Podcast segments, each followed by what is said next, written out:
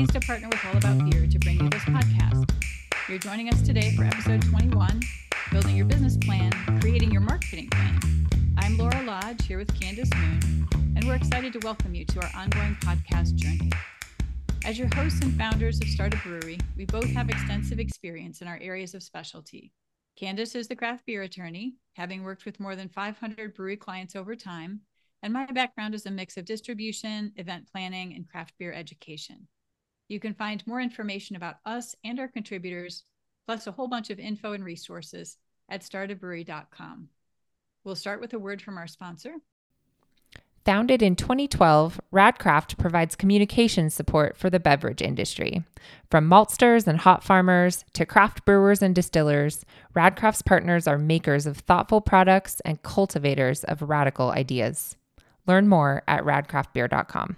This will be episode 21 Building Your Business Plan, Creating Your Marketing Plan. Since we are in business plan mode here, there will be listeners that simply don't know where to start with creating a marketing plan as well as others who either don't take the time to make one for their business or understand its importance. Since it's still early in the podcast journey, we have plenty of time to do a deeper, more detailed dive into the nitty gritty as we get into plan, act, open, and grow, which will follow our website path. But this is the time to set that up to make it accessible, less scary, and more functional, practical, and not just an exercise for the bankers. If you're following the podcast, you know that this episode follows a two part dive around getting into the numbers with Audra Gajunas of Brewed for Her Ledger and Kary Shumway of Craft Brewery Financial Training and Beer Business Finance. So we've tackled the numbers and now need to learn about creating strategies to make them happen.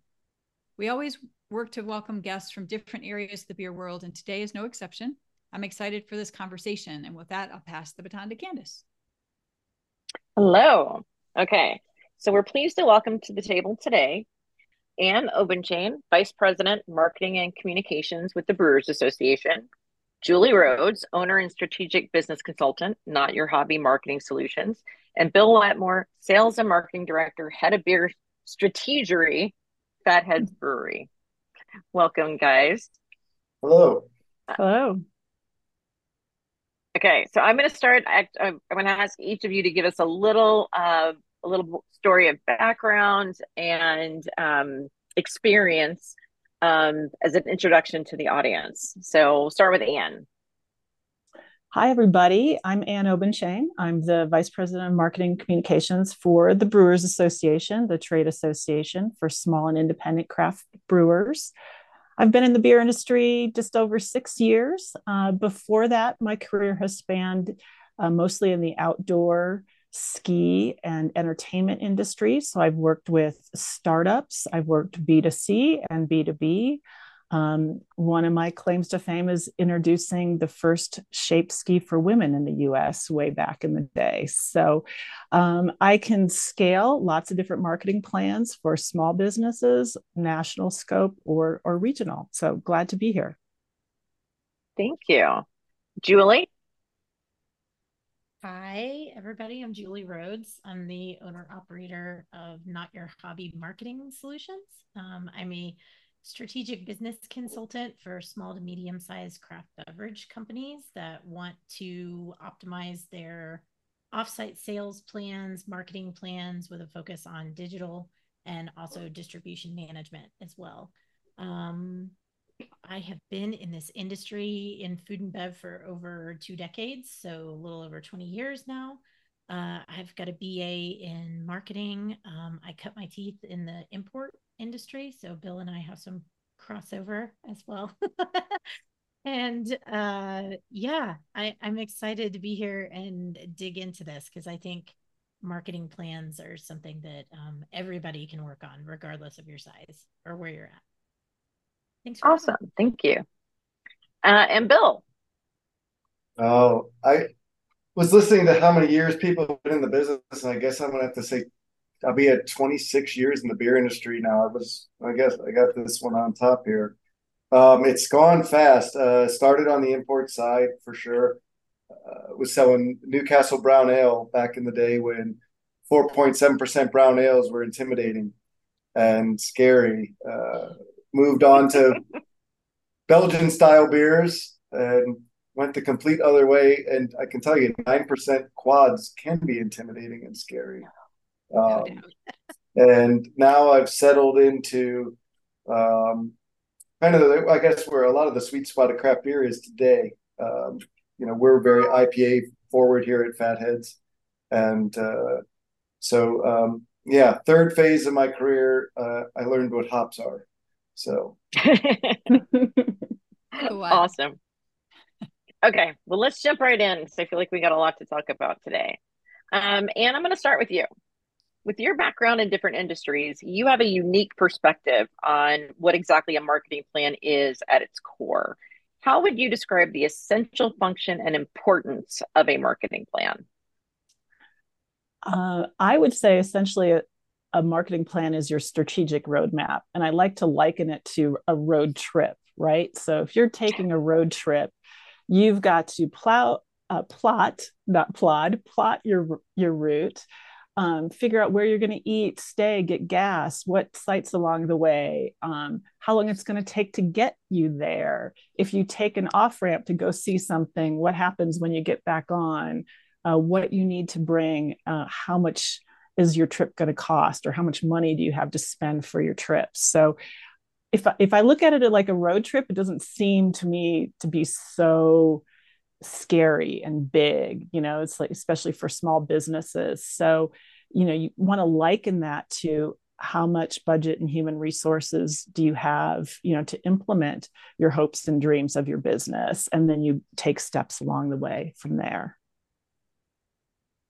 okay um, so bill moving into the beer industry specifically what have you seen to be the most important elements of an effective marketing plan?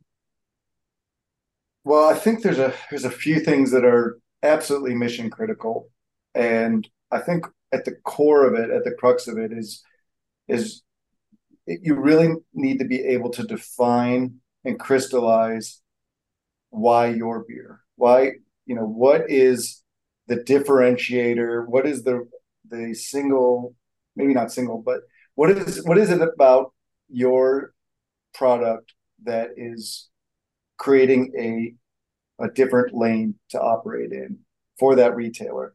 And so once you can answer that question and once that is you know something that is able to be transcended it can be communicated across an entire team internally and externally then i think to me the most important thing is is consistently and rigorously staying true to it and really making sure that your voice and your personality and your tone the things that you choose to be able to you choose to be able to engage with that you choose to participate with are all consistent to that you know kind of kernel of dna that is at the heart of what you represent.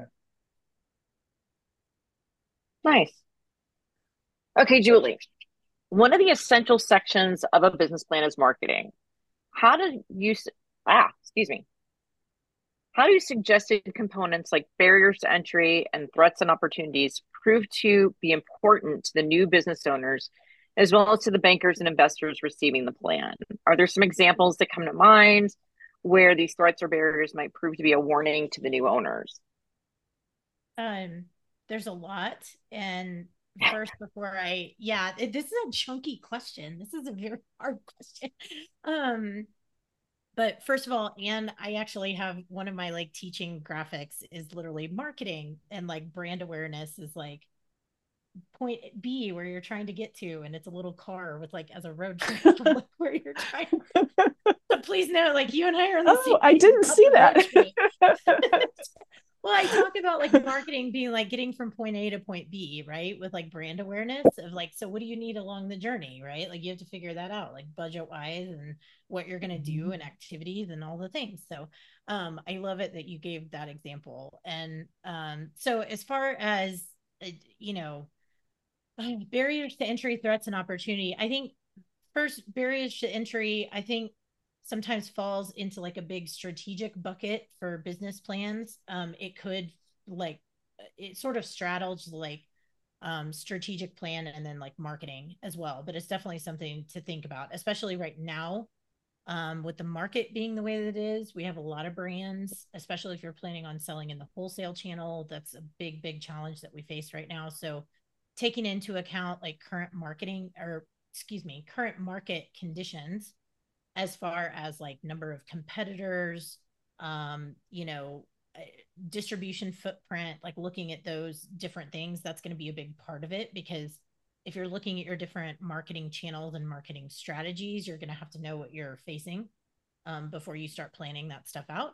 Um, the other big part of a marketing plan, and this kind of comes standard, like if you just Google business plan and it mentions marketing, it's like SWOT analysis. That's like on like everything, right? With the little, you've got a grid and you've got four quadrants, and it's strengths and weaknesses, opportunities and threats. Um, your strengths and weaknesses are internal, your opportunities and threats are external. Like, kind of think of it as like things of in your control, but things out of your control on the other side. I'm also talking with my hands, which this is just audio and you can't see me, but I'm like gesturing. Um, but I think that's something that gets overlooked quite a bit, especially with people that are just getting started. It's not busy work. I have my clients, uh, some who have been in business for over 10 years, go back to the drawing board when we look at creating a strategic marketing plan and dig into their SWOT analysis because um, it helps to know kind of what you're working with and what you're up against. So internal factors like what do I have going for me? What do we do great? Um, and then also looking on the external side of like what's working against us, what are the market conditions, what kind of things are we going to have to mitigate? Um, and knowing those, having a clear picture of those is going to help you figure out what to market, when to market, what to talk about in your marketing materials, what channels to put it on, so on and so forth. No, I totally agree. I um a lot of times will so I teach a class on writing business plan. And what I tell them from the beginning is that very first draft of the business plan, I mean, the whole business plan is for the business owner to figure out what it is, how they're going to put their dream into bake it reality. And so really I have them kind of do a, a sketched out rough draft, which is a lot less intense, really just to see is this something you want to do? Like, have you actually thought through all the things rather than just like, oh, opening a brewery would be so cool? It's like, well, have you thought about where you are and what kind of beer you want to make and how that how you fit in the marketplace and kind of what are you know the opportunities or the barriers? You know, have you looked at the market conditions? Do you realize it's harder now than it was, say, ten years ago? Um, so yeah, I think that is a huge, hugely important part. Uh, and just as a reminder that this business plan is for the business owner first. And then once you've decided, yes, I want to move forward, I want to go for this, then you want to go in the nitty gritty and the detail and get it where a banker or an investor is going to want to see it and also buy into to your dream. Laura, did you want to add something too? Mm-hmm. Yeah, I I wonder, and and maybe this is just an anybody question, but there are so many breweries right now um, if you've got a concept that is very much in line with somebody that's geographically near you, uh, th- it's kind of kind of the same, and you don't really have any big differentiator other than the same thing that they're doing or making similar kinds of beers. Like to your point, Bill, if if somebody's focusing on IPAs next door and they're half a mile away, how much how much bandwidth do you think? How much market? Uh, how much will the market bear in terms of the same concept. If if somebody's trying to launch something and somebody near them has already done that thing, is that the awareness of find something different and don't do it, or is it maybe the market can can do that and people want multiple breweries kind of doing the same thing? That's that's I, w- I was really thinking about this ahead of our call, um, and I, it, and it comes back to I think a couple things.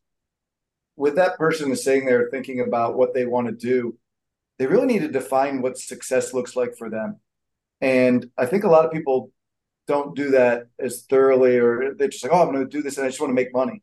Well, I think obviously you need to adapt in, in, to new opportunities and evolution, but realizing kind of the scale of your ambition at the start and do i want to be a, a nano brewery? Do i want to be a brew pub? Do i want to be really local? Do i want to try to extend and be distributed through wholesale? Do i want to cross state lines um, every time you move up and down that ladder, more obstacles come into play. You know, different uh, challenges come into play.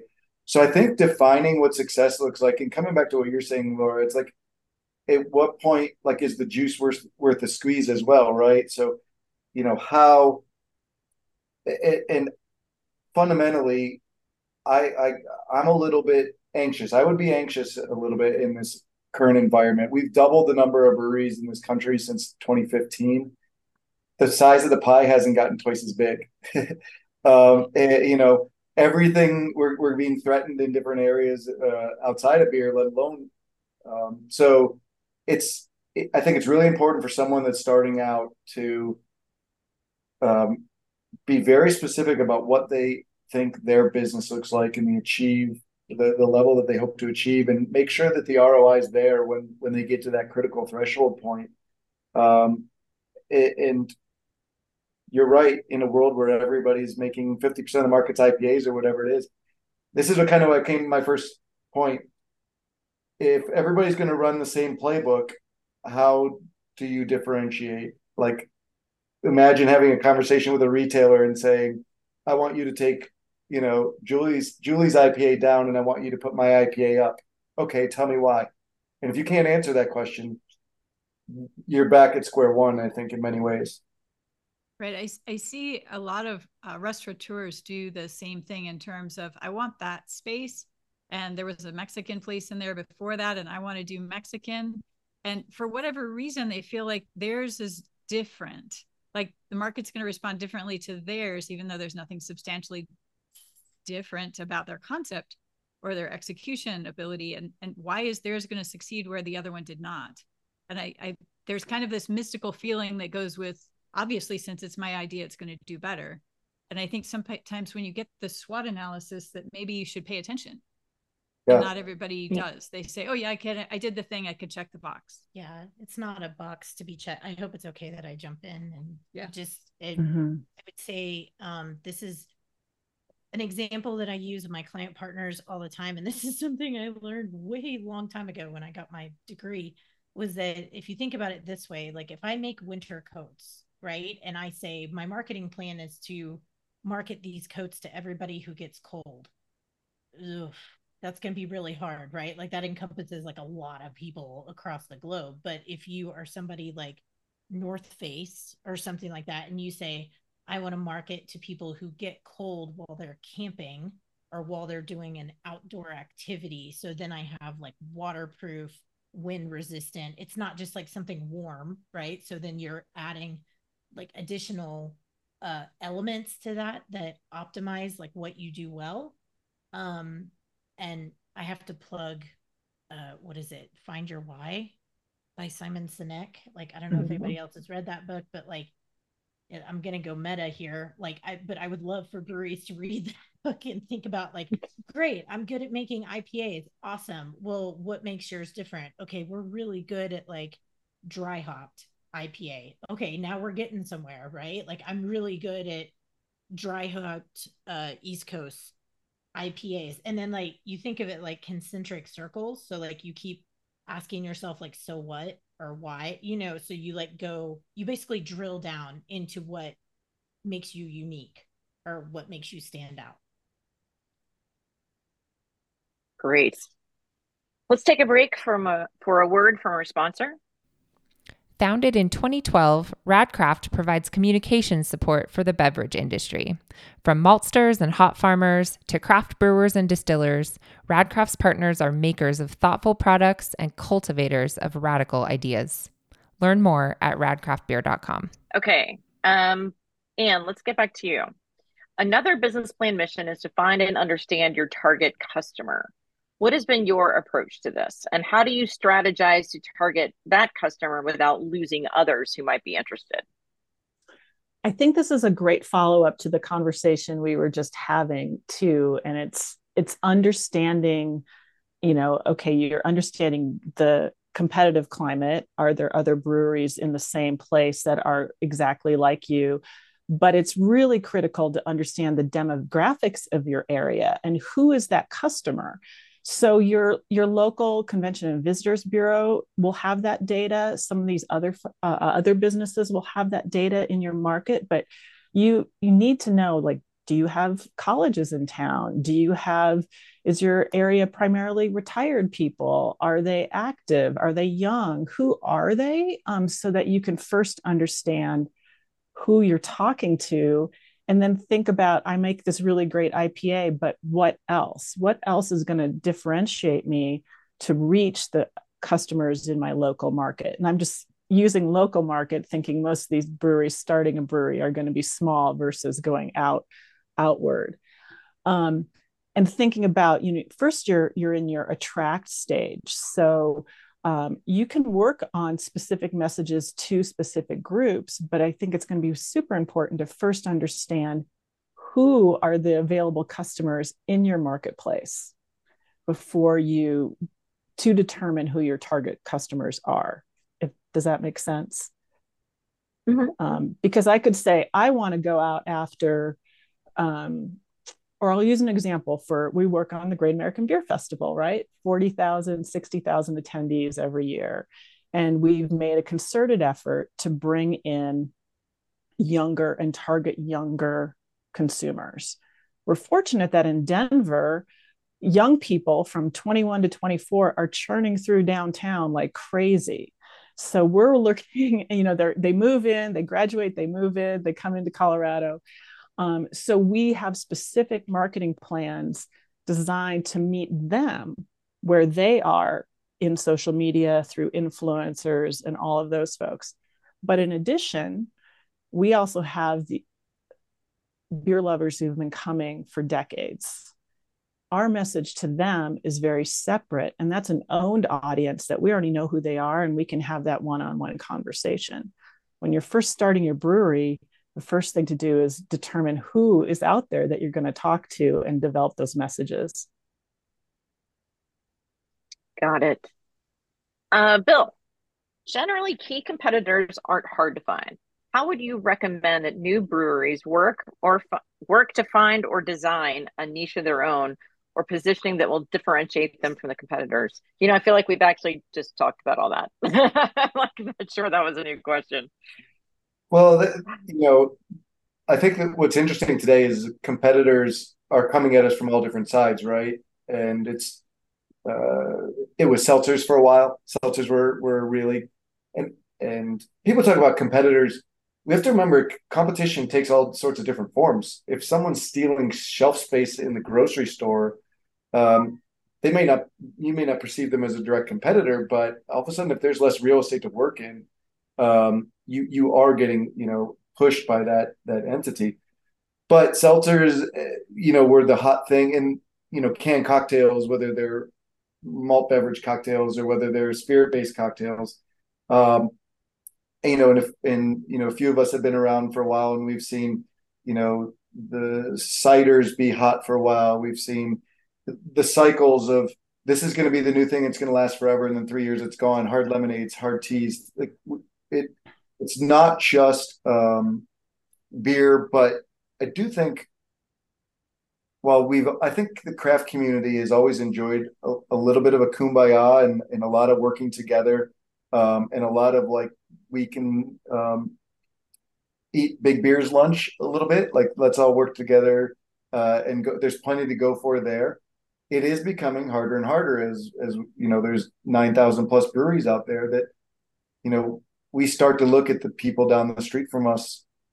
Um, we'll sell them hops, but they're at the end of the day, they're still a competitor. Uh, when I'm going in and trying to get you know distribution for my beers or trying to get shelf space, and I think you have to we we have to start looking at it a little bit more. That's the way the market's evolved, um, and that's just a, an indicator that craft's been successful too, though. For sure, yeah, and actually, that actually made me think about a point which you know I, I, think a lot of times when people are looking at key competitors they're specifically looking at other breweries in their area and they probably need to be thinking about craft beer bars uh, restaurants that serve beer if they're going to have a restaurant. I mean those are potentially going to be competitors as well at least when you're starting a marketing plan and based on your your location. There's a, probably a few different ways to look at it. So uh, julie when you're working with clients, how do you suggest they approach marketing from a financial standpoint? Is there a percent you use of sales, net or gross revenue that you recommend that startups or newer breweries can use as guidance? How much hate mail do you want me to get after I tell you a percentage that should be devoted to the marketing and sales budget?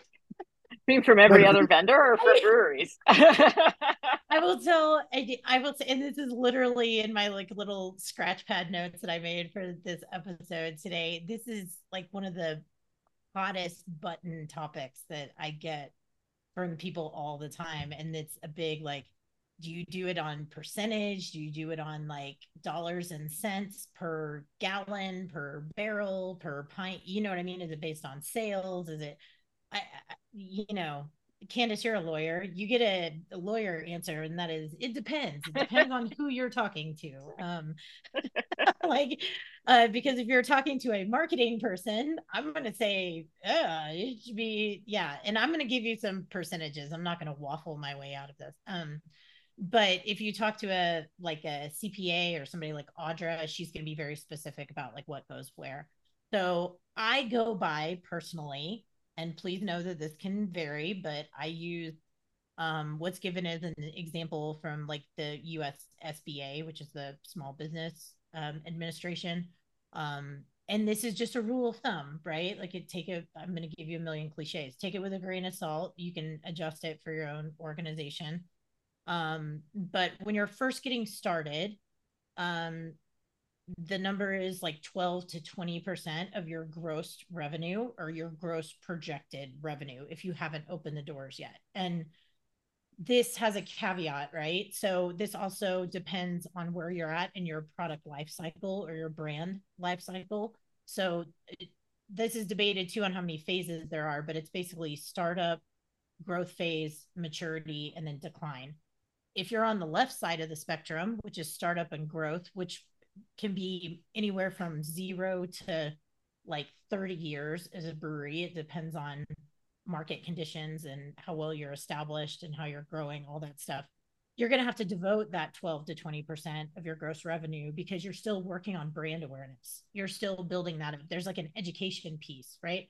So you should be focused on building brand awareness and encouraging customer trial that's all you should be thinking about with marketing. Like if your marketing activity doesn't tie back to that, you should probably kick it to the curb because it might not have a good ROI for you. If you're on the other side, right, maturity or decline, I hope you're not in decline. We're talking about start a brewery here, so I don't want to spend too much time on this, but you can afford to spend less on marketing because you have a well established brand that doesn't require as much of an education piece or expansion, right? So that number is like six to 12% of your gross revenue. Um, and I also don't want to throw that out there and then not tell people what's in that. So what I put in that, and again, it depends on what kind of professional you're talking to about this, but what I personally put in there with my clients is stuff like, um, you know, print and digital advertising costs, uh, software that you're using, you know, like an email service provider, your web host, web developer, stuff like that. Um, creative costs like labeling, um, logo design, uh, branded merchandise, um, you know, festivals, sponsorships. So when you think about it that way, that's a big bucket, right? Like 12 to 20% of your revenue can go out the door like very quickly when you have that many elements in it. So hopefully that helps a little bit. And then I'll just wait for people to throw stuff at me. And I I think that's great, Julie. And I would say too, like you put the web developer in there, but I think for for planning purposes, you also will need to, and I know we're going to get to social media in a minute, but um, think about human resource to manage what how what percentage of human resource so whether it's you as the owner or are you, are you able to hire staff to manage and fulfill all of this marketing whether it's answering social media or implementing some of the things that julie mentioned? Definitely. Laura? Um, this this kind of goes back just a little bit. I was wondering if you feel like there's a different, um, I guess, split or focus in the in your target audience if you're marketing local versus marketing a little bit broader for a statewide or maybe a regional level? Maybe this is a good bill question too.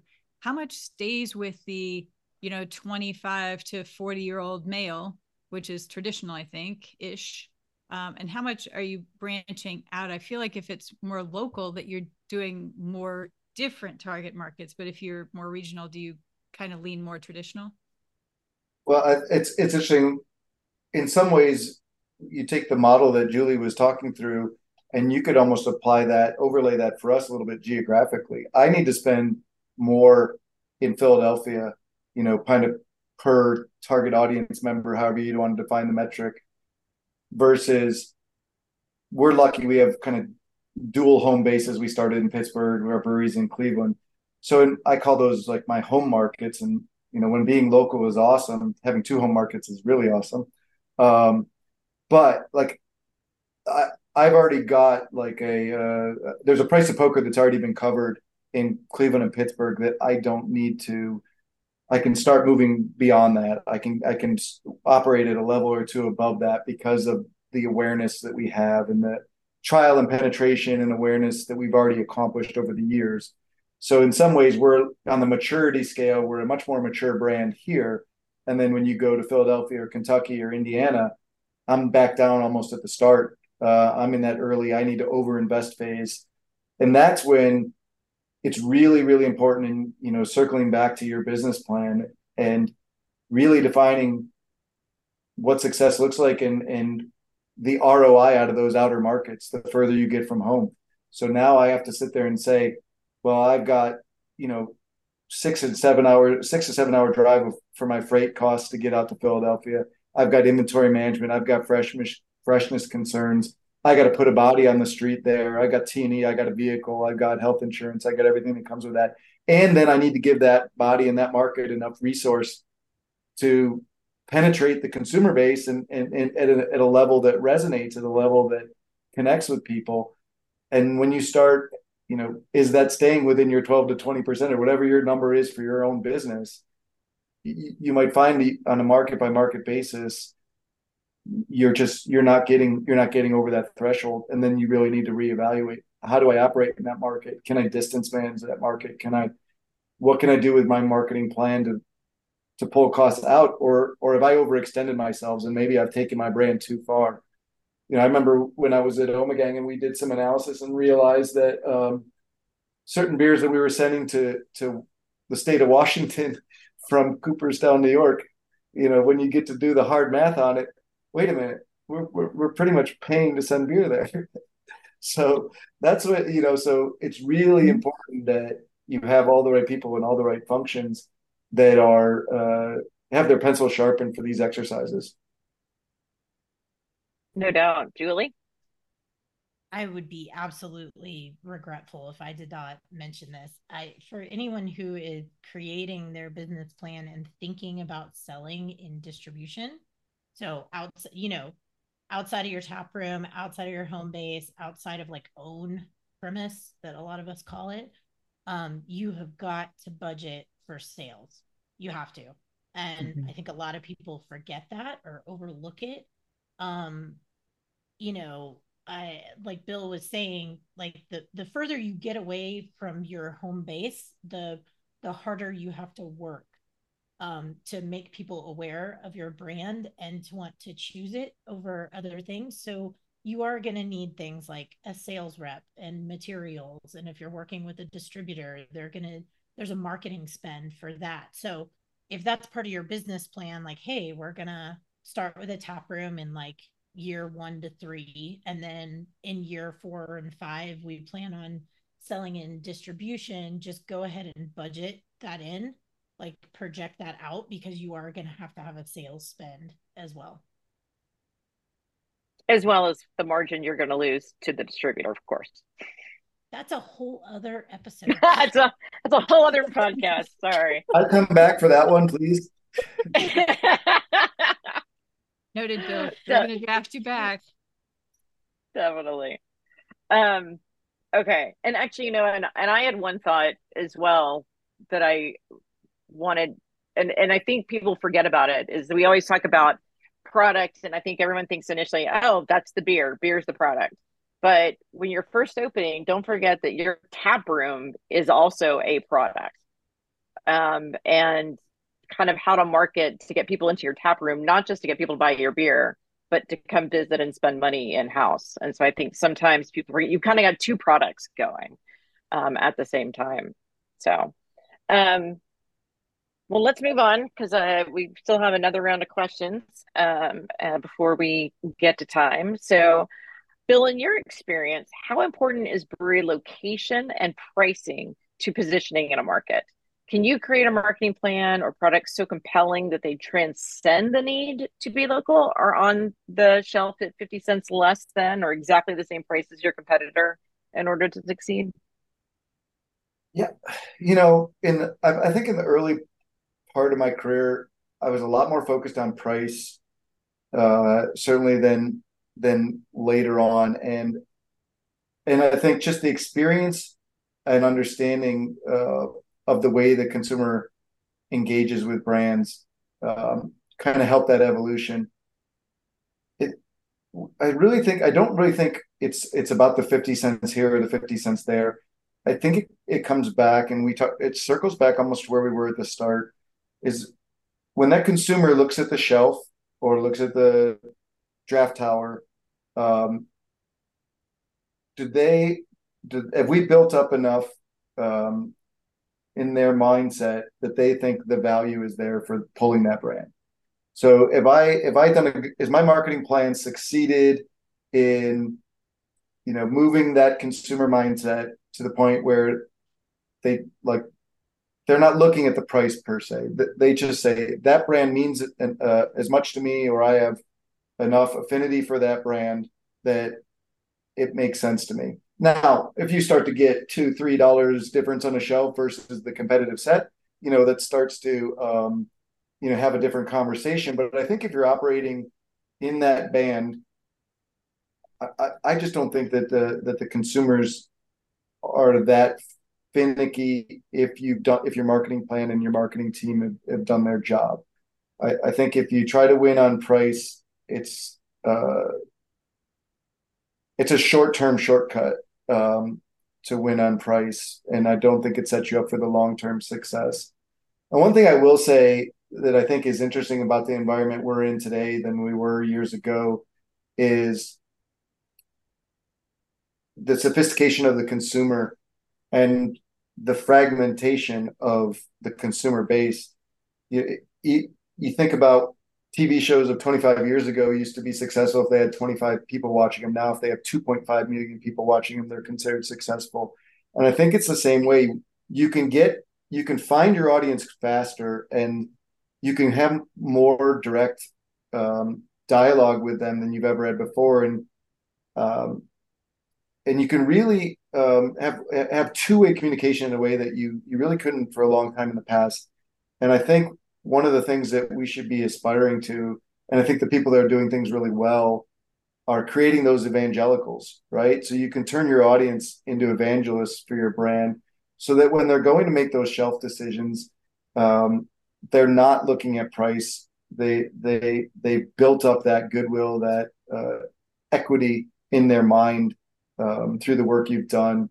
And at the end of the day, I, I come back to the best selling ever, the most successful selling technique ever is it was a recommendation from someone I trust. Um, and so I really would encourage people not to get too locked in on price because again, you, you need to you need to have that P and L that un, uh, allows for 20% marketing spend. Um, so be careful that you don't go down the well that price can become for you. Laura? Do you think that it's easier to build kind of that mystique, that magic, that that of course I'm going to pull that because that brand aligns with me or that magic aligns with me? Is it easier to do that with a quad or a stout than it is with an everyday drinking beer? I think that you know, obviously, there's been a lot of people that have had success by by playing outside the lines, right? But they're not they're not running the same playbook as everyone. Um, and God bless. I mean, if, if you can do that and you can sustain it, um, we're very fortunate. I think we're we're we're really well known for our IPAs, but Bumbleberry keeps the lights on. Um, Bumbleberry pays the bills, uh, pays a lot of our bills, and that's a that's a honey blueberry beer. Uh, you know, so it's operating in a segment that's not very particularly competitive. When I look at, I call it a flagpole segment. If you look on these IRIs, there's one really big. Uh, somebody has eighty percent of the market, and then the rest is a flagpole, a little, little, little, little. In our market, we have a second one like that with Dortmunder, uh, Great Lakes nobody's threatened Great Lakes Dortmunder in, in Northeast Ohio. And so I do think if it's if it's not too nichey, right? If it's if it's if you can find a way to have something that is extremely well differentiated but has a broad enough appeal that you know it's sustainable and and it can reach a meaningful critical mass then absolutely that i think that's that that's the one we all wish for right um, that's it's certainly an easier easier play.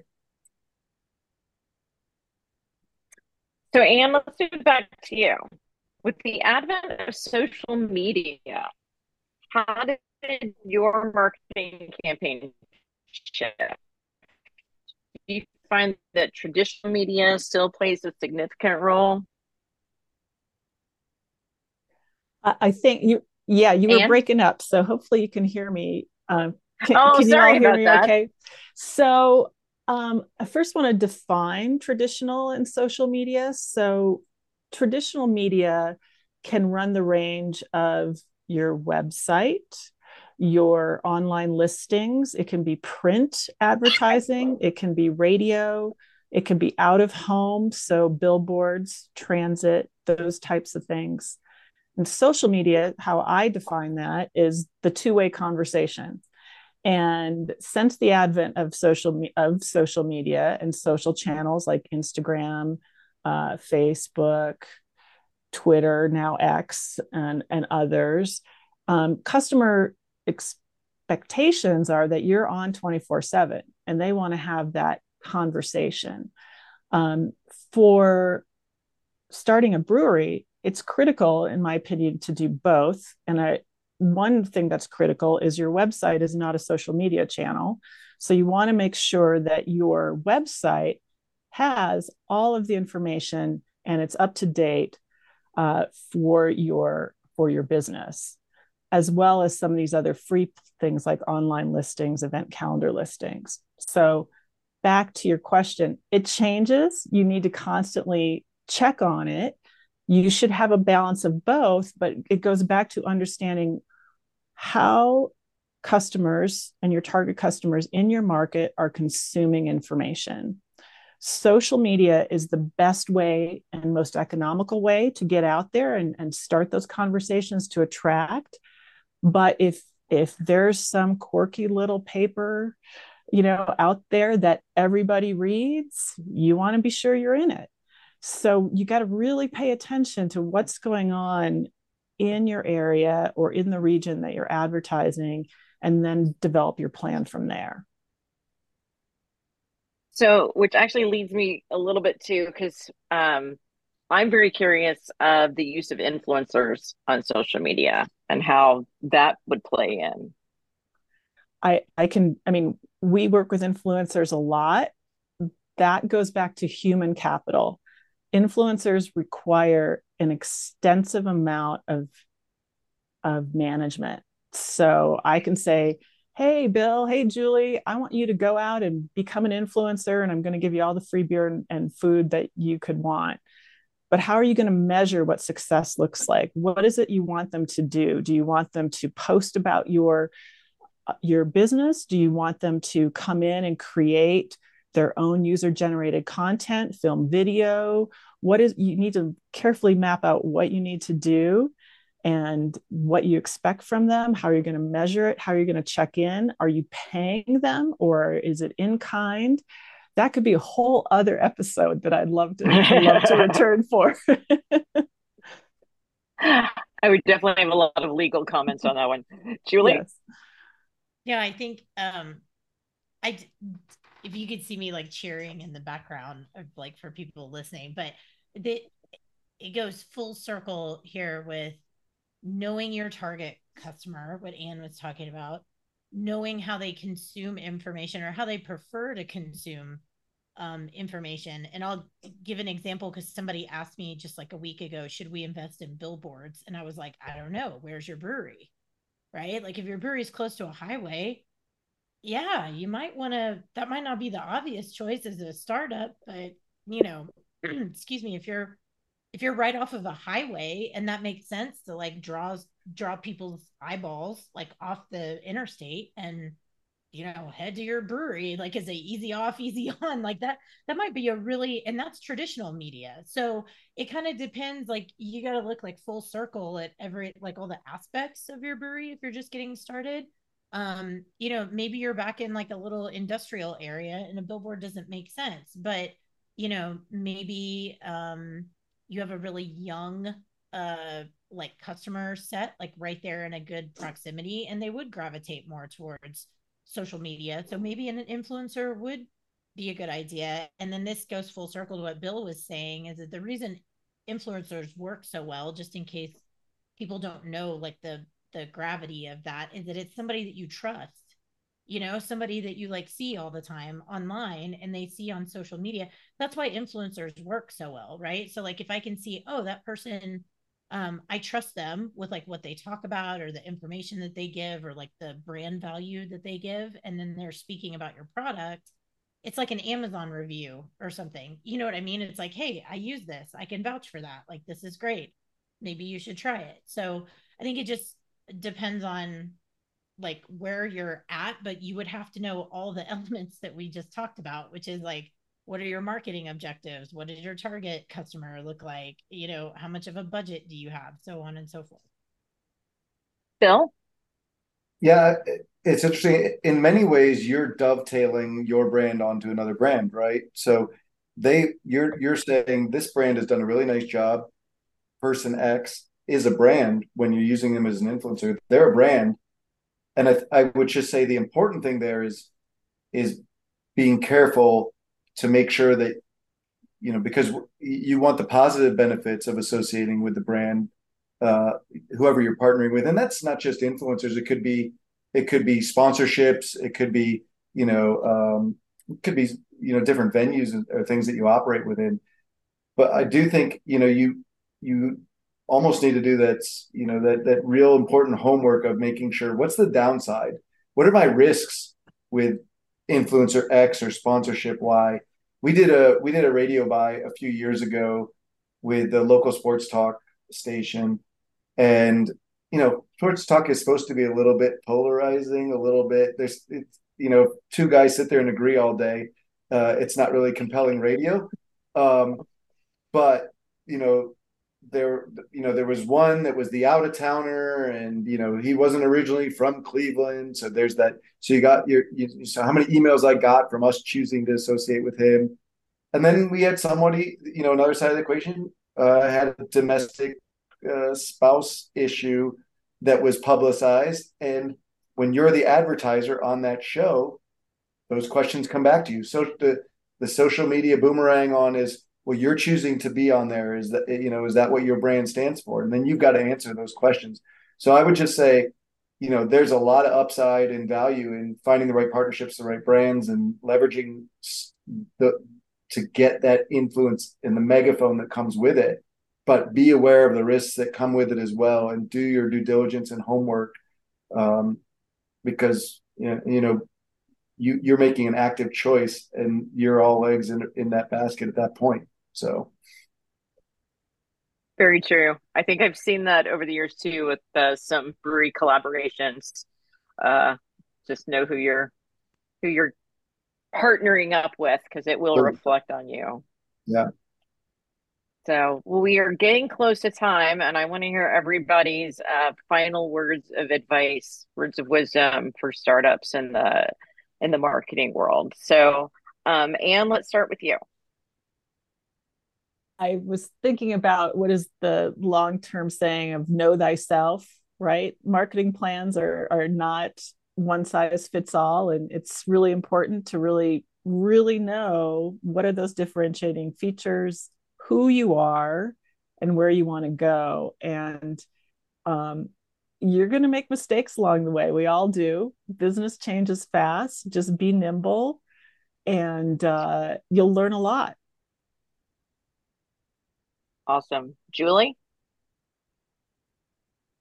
got two. I couldn't narrow it down to one, but the first I because we did touch on like target audience and knowing your customer and things like that, but I want people to push themselves to go beyond demographics. Um, I think they really have to remember things that we refer to in marketing as like psychographics. So, like their activities, their interests, their hobbies, their buying preferences, um, you know, habits, things like that, right? So, like, think outside of just like traditional marketing demographics like age and location and things like that.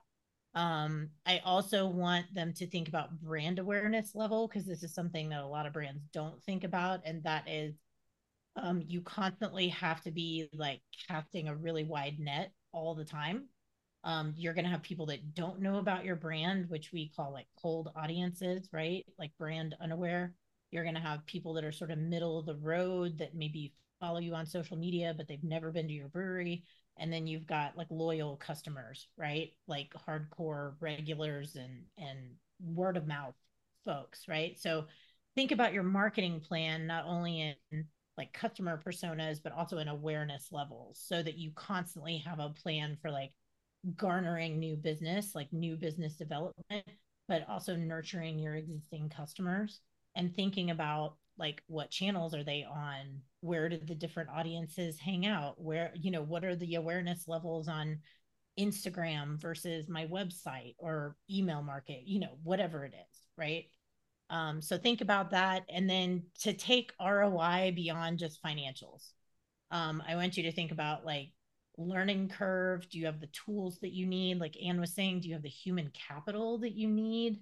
How much time is it going to take you to like maintain whatever it is you're looking at, like content creation, a blog, email marketing, you know, DIY web development, stuff like that. Um, and then, you know, do you have to learn it? Right? Do you have to totally learn how to like build your own website? Like, may, you might be better off outsourcing that and then focusing on your social media yourself. So, thinking about ROI going beyond just like dollars and cents, but like time and effort and, you know, what it's going to take to get it up and running and maintain it. Excellent. Bill. Uh, a couple things. I think remembering that good and even great doesn't always win. So it is important that you really um, have that X factor understood. Whatever your X factor is going to be, be able to understood and convey it. I see. Seems like every third advertisement on TV uh, is for a dating app or a dating site, and I think if you think about you're you're going to be putting yourself, you're creating your your profile, whatever they call it. How do you get people from I don't know which direction you swipe or you don't want to swipe. good swipe, and then the not bad. So you you need to really be able to figure out what is going to get people to stay on that, uh, stay on your profile. What what's going to keep them there, and uh, understand it yourself, and then be able to communicate it to your team and consumer world. So, got it. So I, as an attorney who has dealt with this on more than one occasion, my final word of advice is do not completely build your marketing plan, brand, etc., around a name or a logo until you are sure that you can own it. uh, I've had quite a few people come in with a name that they aren't able to trademark because someone else uh, a beer name or a brewery name or a winery or you know whatever. And they've built their whole marketing plan and brand identity around you know the main word in the name or, or logo. And then they have to go completely back to the drawing board. And it's it's heartbreaking to have to give that news as much as it is to hear it. So keep that in mind. When you have that name you love check it out before you go running with it. Your marketing plan. Yeah. Yeah. Well, thank you all for such an awesome session. I feel like we've touched the tip of the iceberg in several ways. It sounds like we definitely need a deeper dive into influencers. Ann's going to come back for that, and Bill's going to come talk about distribution with us. So Distribution margin, yes. yes. All right. Well, a thank you to all of you and also to all of our listeners for joining us now and in the future for episode 21 Building Your Business Plan, Creating Your Marketing Plan of the Startup Brewery podcast. We invite you to join us for our next episode 22 How Will You Leverage Your Brand? This new episode will be released before the Roosters Crow on Tuesday, October 24th. The Radcraft Co op provides a toolbox of resources for craft breweries who want to step up their game without paying an arm and a leg for traditional agency work. Join us at radcraftbeer.com slash join the co-op. That's radcraftbeer.com slash join the C-O-O-P. While you're anticipating the release of our next episode, feel free to visit the Startup Brewery website at startupbrewery.com, a free resource for those who are looking to open or grow their breweries. Be sure to look through the task lists offered for each stage of the process plan, act, open, and grow, at the educational resources, and at the offerings from our savvy contributors in our growing library. You can also sign up for an occasional electronic update with new Startup Brewery contributors, content, events, and more great information on the contact page of the website. We also encourage you to explore the All About Beer website at allaboutbeer.com. Perhaps pop in to enjoy one of their excellent podcasts as well. In the meantime, this has been Laura Lodge and Candace Moon, wishing you a terrific day and thanking you once again for joining us on our podcast journey to start a brewery.